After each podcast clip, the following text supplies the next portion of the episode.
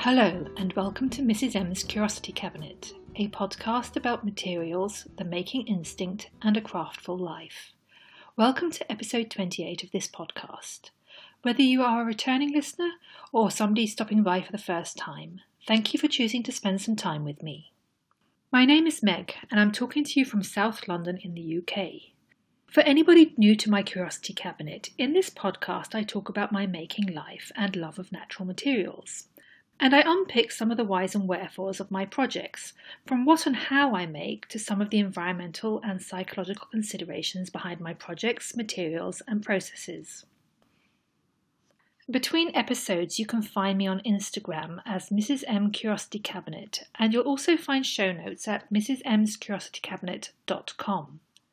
As I've started to film footage of some of my processes and projects, it's also worth looking me up on YouTube under Mrs. M's Curiosity Cabinet. Videos are definitely only a tiny add-on, but I know that some people enjoy seeing close-ups of what I'm up to. Also, truth be told, as much as I get frustrated at floundering over technology and being rubbish at new things, I'm actually really enjoying learning a new skill that supports my creative practice and voice. How are you all keeping? It's been a while since we last spoke, not because there's been a dearth of activity, but rather that there's been too much going on. High and late summer are always busy time, with spare energy going on preserving seasonal produce, as well as preparing our minute garden, forage materials, and the seeds of ideas for the colder, darker months. Be that getting plants established before they're into dormancy, or laying the groundwork for projects that can be developed during the short, dark days of winter when other activities fall into abeyance. All this means that by the time I get to the evening, there has been little energy to knit and precious little brain capacity to pull together a coherent podcast. But the recent big push on preserving has ended, with satisfying supplies of beans, fruit, chutney, ketchup and passata laid down for winter. And the fibro fog and fatigue of a recent flare-up have eased. So I thought I would pop by and share some of what's been going on in the Curiosity Cabinet. There will be a little bit of knitting, some material processing, and also a spot more tool making. So I hope you have a project and a drink to hand, and let's begin. Oh, and as I know that some people listen to the podcast on their drive home, please drive carefully and stay safe.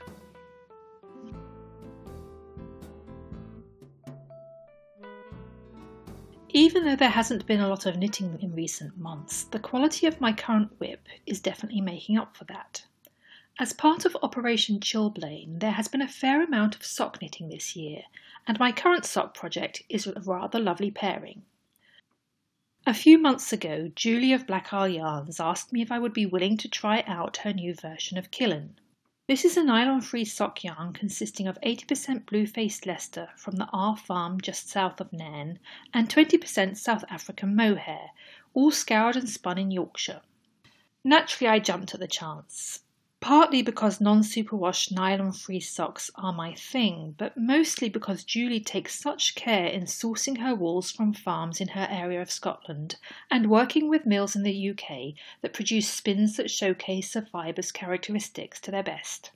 And that's before we even get to Julie's skill as a natural dyer. The skein of wool that arrived took my breath away.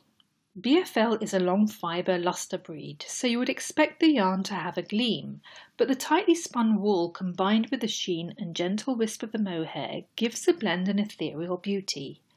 Add to that the subtle silvery sage colour produced by the nettle dye bath, and this yarn made me think of water sprites or woodland elves. I knew I needed to pick a pattern that would do justice to this yarn, but I also wanted to use one that would capture something of that magical realm that this wool blend evokes. So I thought I would use Sari Nordland's Ballad Sock pattern again, which incorporates a lace design inspired by her famous poet jumper. The stitch pattern, with its winding lace pillars and textured moss-stitch lozenges, conjures up an elven palace, with twisting branches forming Art Deco-style chambers. Once I was beyond the cuff ribbing, I was delighted to see the magical architecture take shape. Mohair often has a lot of halo that can obscure lace, but the halo in this blend is very slight due to the tightly spun nature of the yarn.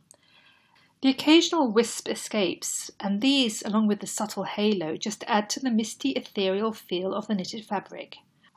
I reckon if elves wore socks, they would wear something like these.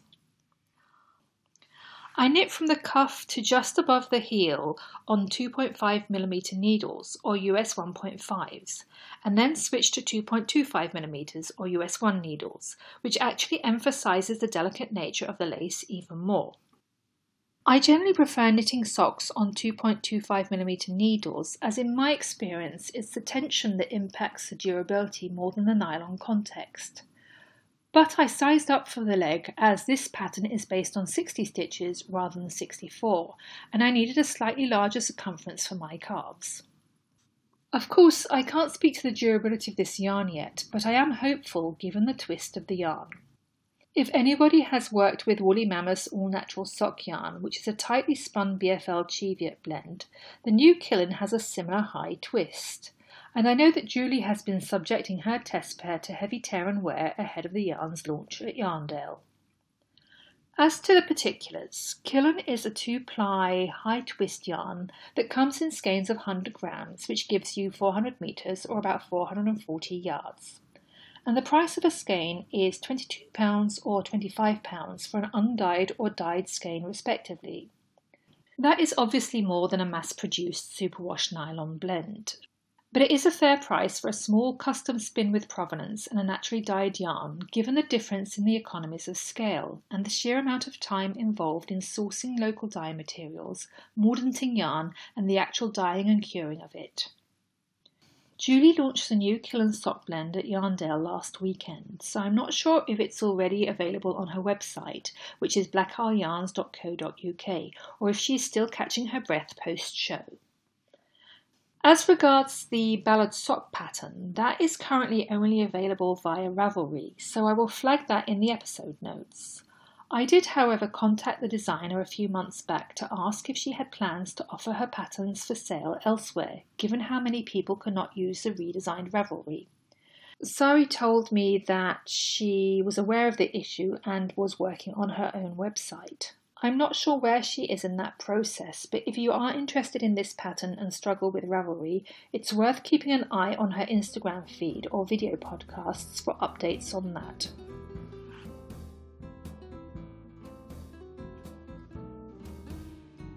This year I've had to develop my pottery in a different direction due to some of the physical constraints from fibromyalgia. This means I'm currently hand building and coiling instead of throwing, processes that involve a more segmented workday, as there are regular downtimes between the various steps to allow the clay to firm up. Rather than dwell on how frustrating enforced change and the segmentation are, I've been using these pockets of time for some creative weaving and to take ideas I've been exploring in my sketchbook off the page and into a form and medium that I enjoy. This approach and mindset may sound familiar to others living with chronic fatigue or pain. We often have to pivot due to circumstances, and it's very easy to get down in the dumps about what we are losing. I find psychologically casting the alternative as a worthwhile project on its own terms rather than as a fallback or consolation prize can really help me. Not immediately and not every day, of course. There are days when I want to rant at how unfair it feels. But on the whole, focusing on what is feasible rather than what isn't is helping me move forward. Turning creative ideas into woven pieces does of course involve materials and equipment, and for a resource-conscious person like myself, that gives me pause for thought. On a practical level, like most people, I'm working with a limited budget, but from an environmental perspective, I also struggle to justify buying new or more stuff, particularly for purely artistic work. Thirdly, the materials I use are as much a part of the ideas I want to explore, and those materials are not necessarily readily available off the shelf. These considerations mean that for several pieces of work, I've been sourcing my weaving materials from my garden and doorstep, and on my daily walks around the neighbourhood. Anybody who has followed me for some while knows I enjoy foraging for local colour and hedgerow produce. This year I've taken this to another level, and the process has been fascinating in many respects. Just as with foraging for food and colour, sourcing fibre in our local area is a process that involves seeing, learning, recognising, and forging many new connections. I have known for many years that nettles are a source of fine fibres, that bramble cord has been used down the centuries in Britain, and that you can make cord out of daffodil leaves. But it's not until I actually started picking and processing plants for fibre myself that I got a feel for what was actually involved. What I need to look for in the plant, what I'm actually allowed to pick by law, which stalks or leaves make good cord, when to harvest them or how to process them, what muscles and memory are involved, and how to work with them. I've only dipped my toe into this, and I've only worked with a handful of fibres so far, but I've already gained more than just a small collection of cord bundles made from cordline, brambles, flag iris, and lavender. I won't go into too many details about how to make string from plants, as I'm just starting out, and there are loads of videos online about the process, in styles to suit anybody's tastes. From testosterone-loaded survivalists to archaeologists waxing lyrical about the ply structure of ancient cord preserved in bogs, and everything in between. So far, I've used two basic methods for processing plants into weaving material. There are the long thin leaves, like the cordline I find in the next street along, or the flag iris from the seasonal pond on the heath. I simply strip these down lengthways into narrow ribbons using my fingernails, dispensing with the tougher middle vein and winding them up for plying later. For things like brambles, nettles and lavender, I strip the green outer bark with a non-serrated table knife. Then I gently hit the plant stalk with a stone or a pestle to start to ease the fibre away from the pith.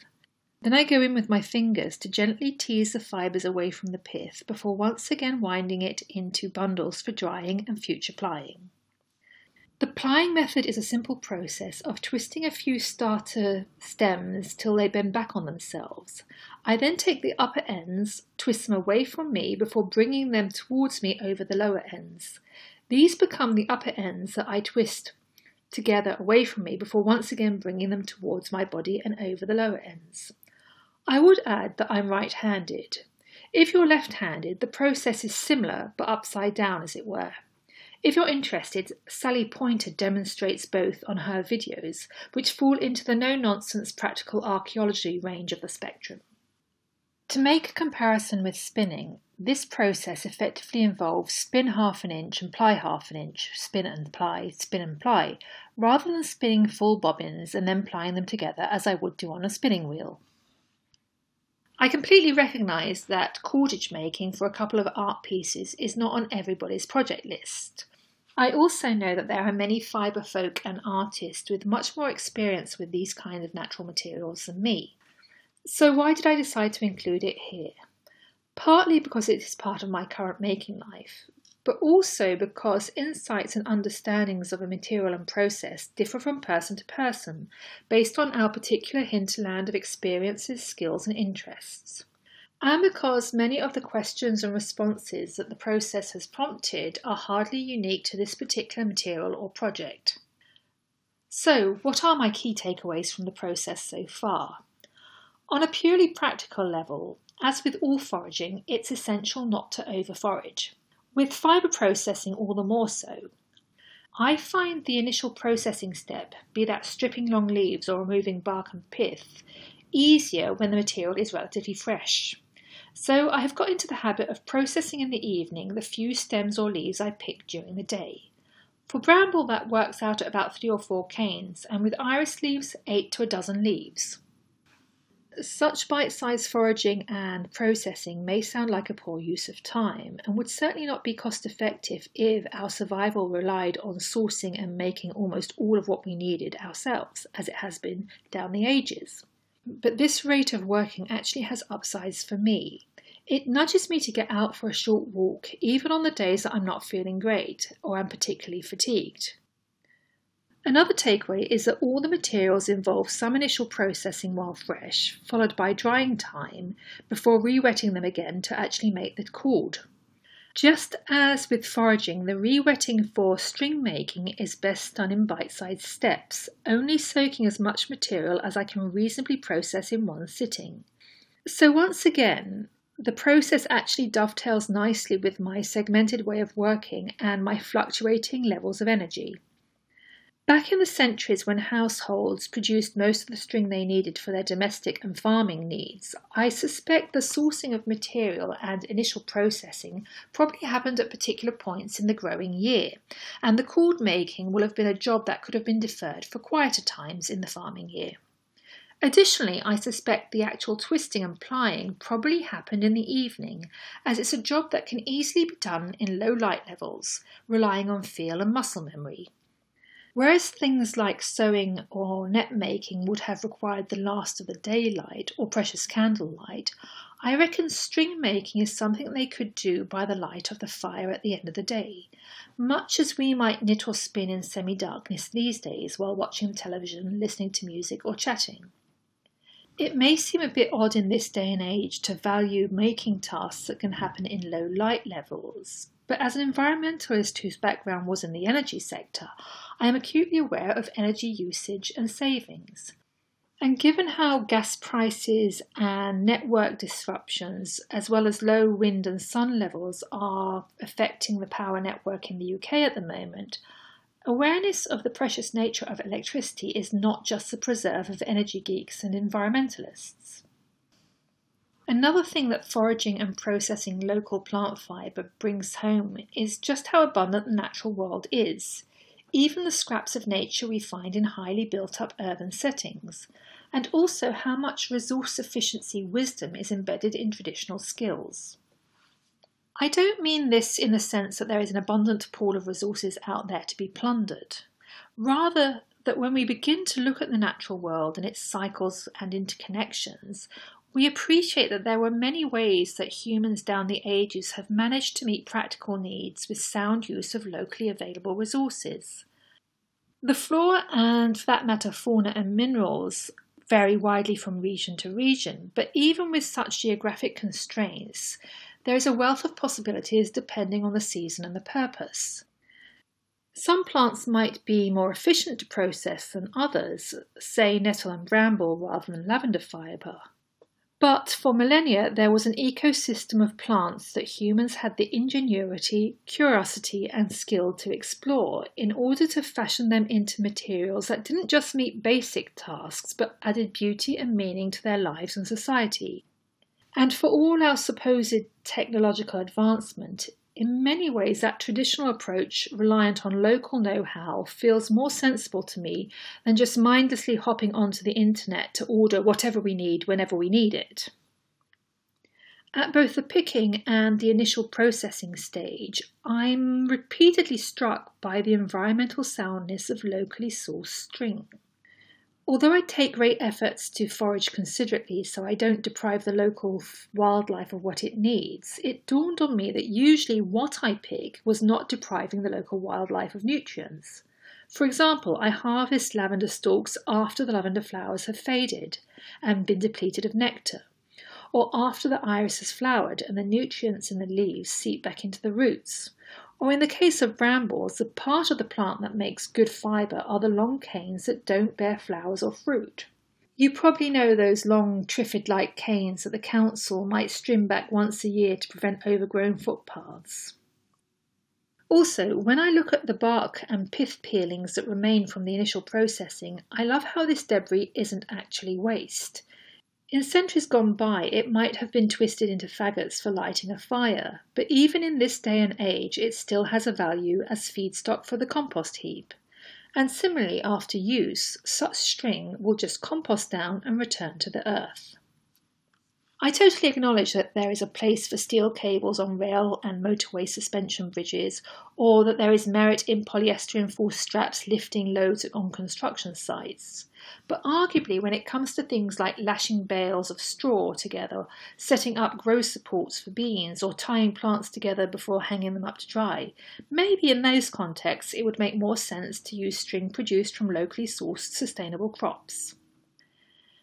The mineral waste nature of local string has got me thinking about plants I would like to use for future string and how they sit beautifully in my aims for a minimal waste creative practice. Inspired by iris leaves, there might be onion and schlot twine in future. How wonderful that I get to eat the alliums I can grow, use the skin for natural dyes and the leaves for string.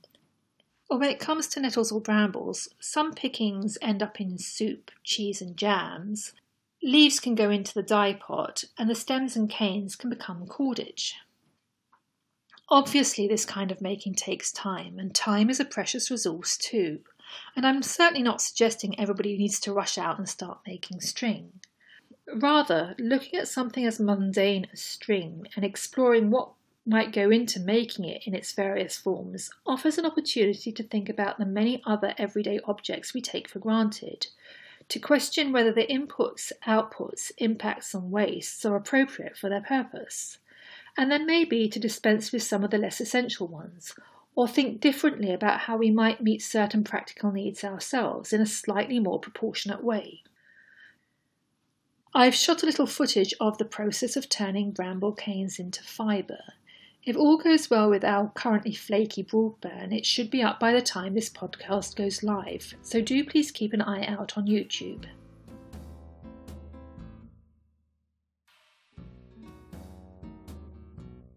Last episode I shared a spot of tool making, and there have been more tools taking shape over the summer. One set has been tools for the weaving work that is happening behind the scenes. When I'm weaving cloth, I use a boat shuttle. This wooden tool looks like an elongated kayak, is about 4 centimetres or 1.5 inches wide and about 2.5 centimetres or an inch deep, and it holds a bobbin in its centre. It's incredibly handy for shooting the shuttle through the shed of a shaft loom, which is very hard to say, but it's totally inappropriate for tapestry weaving on a frame loom. The latter typically involves stick shuttles or bobbins or even hand-wound bundles of yarn. As I tend to weave with high-twist single-ply wool, I've struggled to work with butterfly-wound bundles of yarn. The tight twist means the butterflies turn into stroppy bundles rather than unfurling neatly. So instead, I settled on using small stick shuttles. Individually, these are not particularly expensive, but depending on your design, you would need a few of them loaded up at any one time. Also, they tend to only be available in lengths of 15 centimetres or more. So I decided to make some myself. As the name suggests, these shuttles are basically sticks with an arched shape cut out at the end. The large ones I own for my cloth weaving loom are made of thin plywood, but as I wanted to work with simple hand tools, I sourced a thin plank, about 3 millimetres or 1/8 of an inch of limewood from a local shop. Limewood, or basswood as it's known in the US, comes from the linden tree, also known as tilia, and it's quite a soft wood, so you can cut into thin sheets with a craft knife. Limewood also grows abundantly in the UK, even in residential streets like my own, so it felt like both a responsible and appropriate material to use. Tool-wise, I've been using a scalpel or Stanley knife, a cutting mat, a ruler with a cutting edge, a pencil and fine sandpaper, so nothing particularly hardcore. Due to the thinness of the sheet and the softness of the wood, it was very easy to cut the long sides of the shuttle. After several scores of the wood along the grain, I could easily snap away a length of limewood of about 2 centimetres or 3/4 of an inch wide from the rest of the sheet. Cutting the length into 3 or 4 shed blanks required a bit more scoring on both sides of the plank in order to cut across the grain, but it wasn't particularly taxing. I then copied the arch-like slot from my shop-bought shuttle onto each end of the blank. As going across the grain requires more pressure, and I wasn't sure I could manage the pressure and control needed to cut a nice curve, I just scored 2 straight lines along the legs of the curve, and then connected those scored cuts at a right angle to produce a tiny oblong cutout at the end of the shuttle, rather than an arch.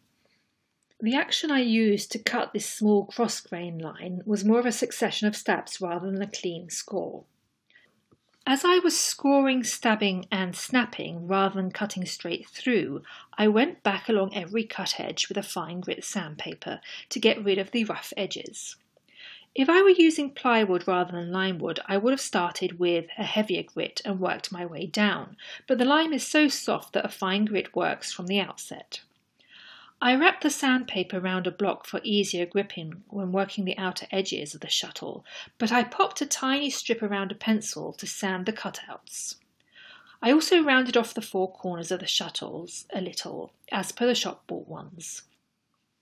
The 15 by 60 centimetres or 6 by 24 inches sheet of wood would be large enough to make several dozen shuttles, but I started off with about 6 or 8.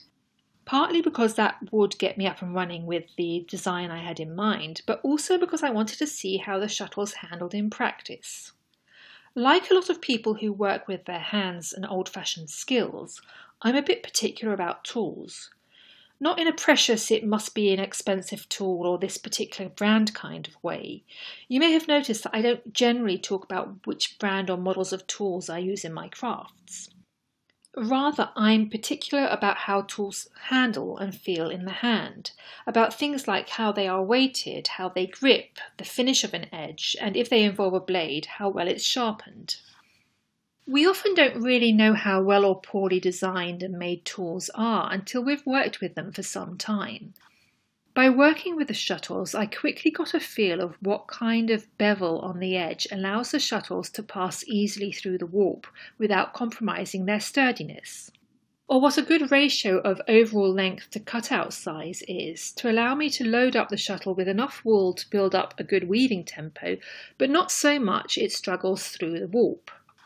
Once I'd figured these things out, it was easy enough to go back and refine my starter shuttles with a bit of sandpaper and then make some more with a slightly tweaked proportions.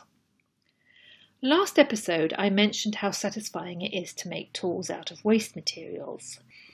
This tool making project, along with making the actual frame loom itself, has arguably been even more satisfying.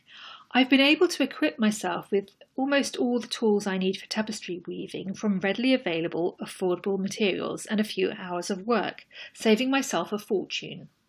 Moreover, I've been able to make them to a spec that works for me and my ideas. They may not be particularly sophisticated, but they are doing the job perfectly well, sit comfortably in my hand, and can easily be stored away. Finally, there is something incredibly gratifying and empowering about knowing we are capable of making not just a project we envisage, but also some of the tools we need in the making process. It's similar to not just being able to cook a dish, but also being able to grow a couple of the ingredients too, even if it's just the herbs for that dish. For me, that really heightens the enjoyment of the process and the end product, as well as my own sense of agency. On that gushing and slightly bolshy note, I think I will call it a day. As always, please do let me know what you are working on and how your making is impacting on your sense of agency. Or if excitement, wonder, or curiosity about one type of making is causing waves in another, possibly more mundane area of your life. So until the next time, I hope you enjoy many hours of making, whatever that may look like for you and whatever your medium may be.